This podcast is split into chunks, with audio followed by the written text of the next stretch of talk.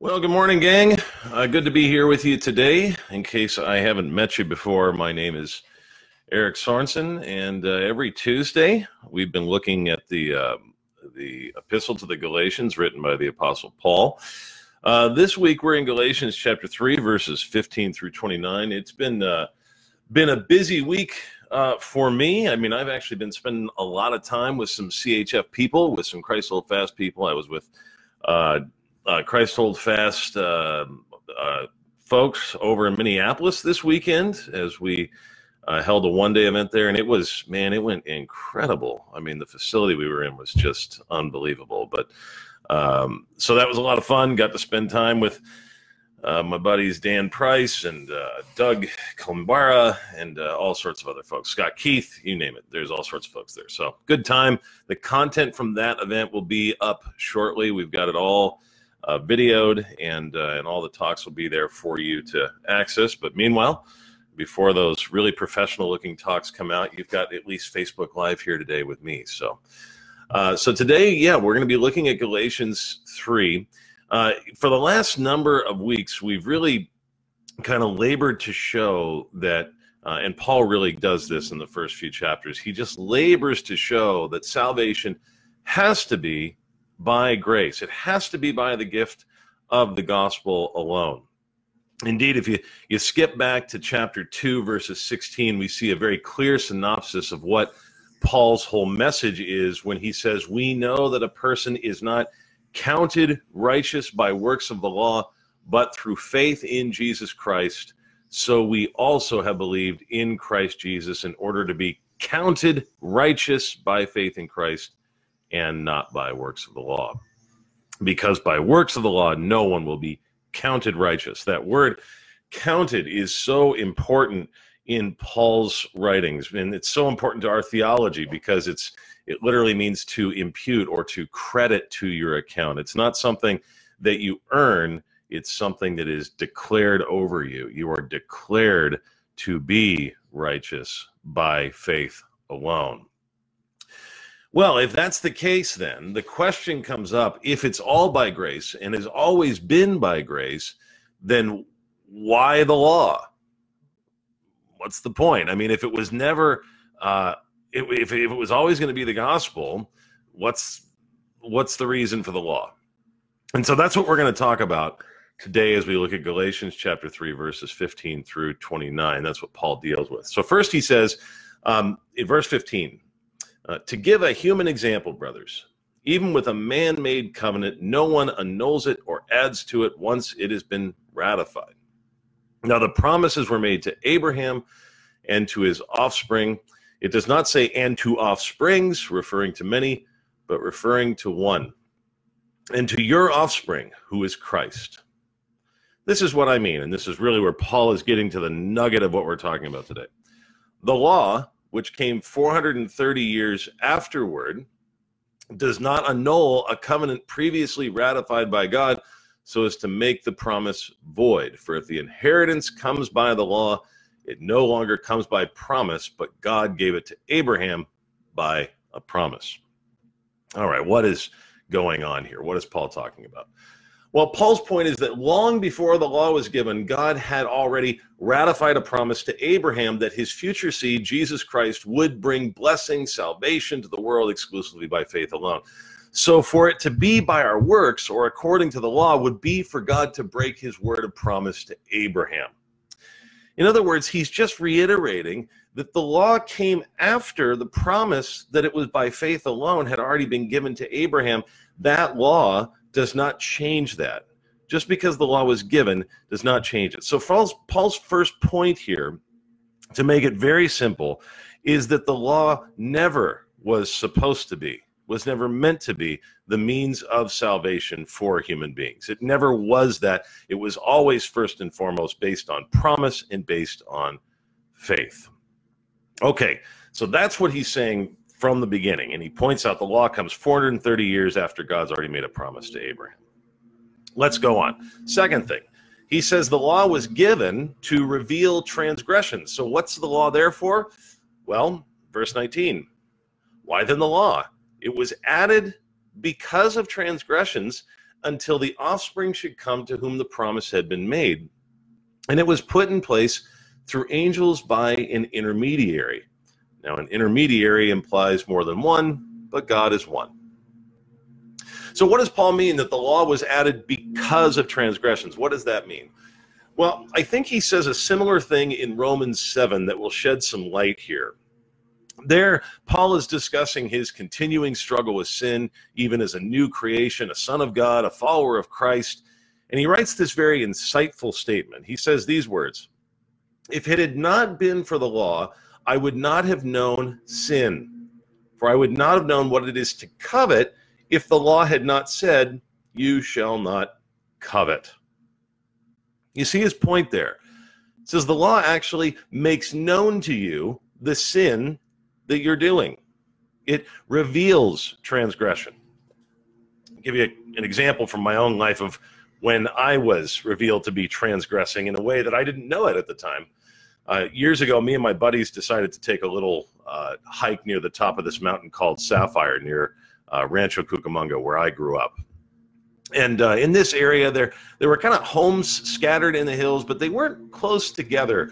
Uh, so we parked what we thought was far enough away up in the hills, and we got out of our truck and headed into the country, out for a great adventure. Well, uh, to our surprise, after a while, instead of heading into the wild, wild west, we ended up hiking up to this house there in the hills, and the owner was right outside. Now, he was nice, but one of the things he told us was that we had actually been hiking on his land. We had actually been trespassing. Now, we didn't know before then that we were doing anything wrong. We didn't we really didn't think we were. But after that, because we now knew better, if we had decided to go back through that land, we would have been guilty of trespassing knowingly. This is what Paul is saying. What the law does is make us utterly aware of our transgressions. That's what the law's work is meant to do. A little while ago, I got into a, a conversation with a professed atheist friend of mine, and, and I asked her, What do you think the greatest human need is? And instinctively, like almost like she had been reading a pamphlet or something, she said, Oh, education. Education is definitely our greatest need. Now, I, I think education is great. I think it's very important.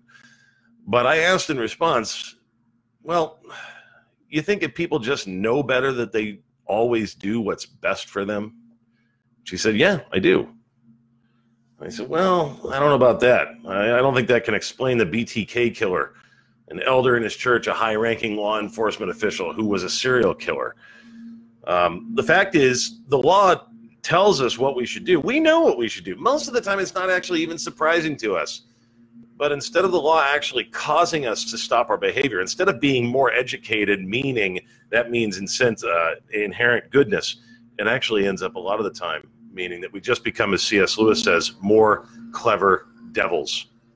And so uh, Paul goes on in chapter 7 of Romans, it says in verse 8, but sin, seizing an opportunity through the commandment, produced in me all kinds of covetousness.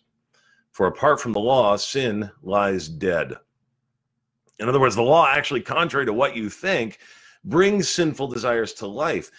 And anyone that has a baby sees this. Anyone that has a little child sees this. You tell them no, and I mean, watch out. What do they want to do? The exact opposite of what you said. And so Paul says, chapter 7 of Romans, verse 9, I was once alive apart from the law but when the commandment came, sin came alive and I died. The very commandment that promised life proved to be death to me. For sin, seizing an opportunity through the commandment, deceived me and through it killed me.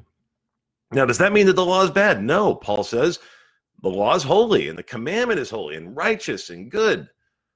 Did that which is good then bring death to me? By no means. It was sin producing death in me through what is good in order that sin might be shown to be sin. There's that language again, revealing the trespass. And through the commandment might become sinful beyond measure. So the first thing we're told is that the law, far from being given to save us, actually was given to reveal our need for salvation. He continues, it also reveals our bondage. It also reveals our imprisonment. That's what the law is there to do. Paul writes in verse 21 Is the law then contrary to the promises of God? Certainly not.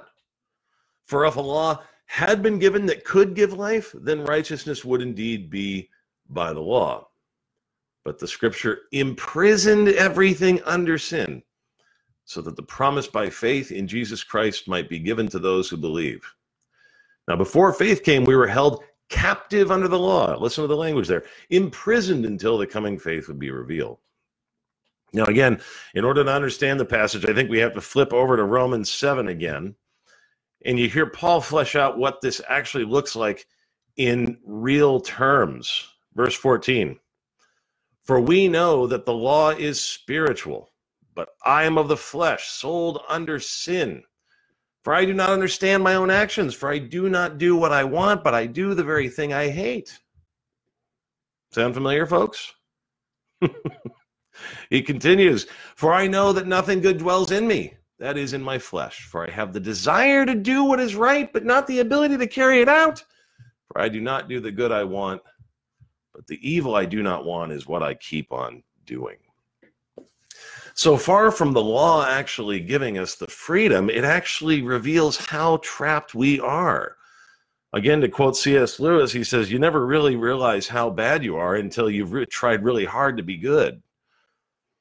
And that's certainly Paul's conundrum here. And so it's possible for you to desire to do the right thing, to truly have the desire to do the right thing as a Christian, and yet feel thwarted in it and to go back to doing something that's wrong. And so the Christian life is this battle. It's this constant battle. Uh, and that's what the law does. So um, God tells us stop it in the law, but we can't make ourselves stop it. And the more we can't stop it, the more we realize we're imprisoned, we're chained, we're in bondage to our sin. And that's exactly what it's meant to do. It's meant to show us our hopelessness, our absolute inability to free ourselves and when that has happened, we are then led to the third and most important reason for the law, and that is to reveal Christ. So the law is not merely there just to bring us to an end of ourselves and show us we can't do anything. It's not merely there just to reveal how pathetic we are. No, God has a design here. The whole reason for that is so that we can come to see our ultimate desperate need for Jesus. So look at verse 24. So then, the law was our guardian until Christ came, in order that we might be justified by faith. But now that faith has come, we are no longer under a guardian, for in Christ Jesus you are all sons of God through faith. Now, before I go any further, I just have to explain this word guardian that you just heard twice.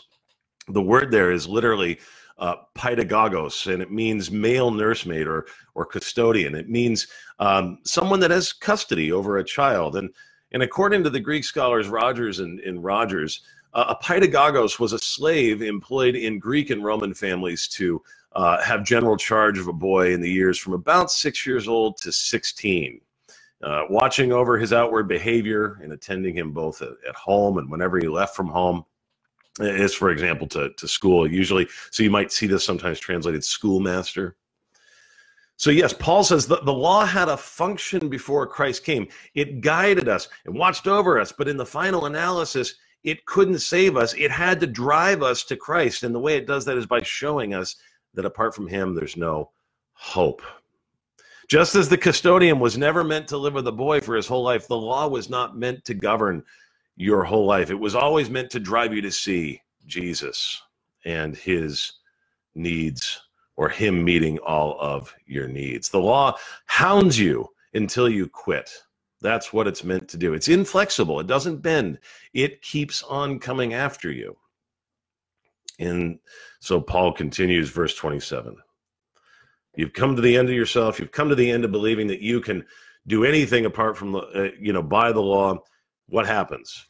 verse 27 For as many of you as were baptized into Christ have put on Christ. Now, I could just spend a whole devotion going over that verse alone because, of course, as I think some of y'all know, when I come across a baptism verse, I get like all, woo, you know, I get excited. Uh, but just one thing to point out here where does Paul say we have put on Christ? In our baptism. So you come to the end of yourself and you say, I got no hope left. I'm going to come to Christ. And he says, I'll baptize you and put myself on you. I'm going to clothe you in my righteousness. And it's going to, happen in the baptism. And then this beautiful statement there's neither Jew nor Greek, there's neither slave nor free, there is no male and female, for you are all one in Christ Jesus. And if you are Christ, then you are Abraham's offspring, heirs according to promise. In other words, you're no longer children, you're no longer slaves, you're no longer under the law of supervision, but you have a new master now, a master of freedom, because when you were baptized, he was put on you like a new piece of fresh clothing. And you know how good it feels to be dressed in new clothing. Luther, commenting on this verse, says, In baptism, then, it is not the garment of the righteousness of the law or our own works that is given, but Christ becomes our garment. But he is not the law, not a lawgiver, not a work. He is the divine and inestimable gift that the Father has given to be our justifier, life giver, and redeemer. To put on Christ, according to the gospel, therefore, is to put on not the law or works, but an inestimable gift, namely the forgiveness of sins, righteousness, peace comfort, joy in the Holy Spirit, salvation, life in Christ Himself. So, that, my friends, is ultimately why the law is given to lead us to the finished work of Jesus Christ on our behalf, that we would find ourselves resting in that garment of his righteousness, no longer afraid, no longer uh, stuck in our sins, no longer naked and ashamed, but covered, made part of one family, heirs of Abraham, sons and daughters of our Father in heaven. That is ultimately why the law is given to drive us to that reality. All right, gang, that is it for today. I hope you have uh, absolutely wonderful day and a wonderful week. I'll look forward to seeing you next Tuesday as we begin diving into chapter four of Galatians. God bless.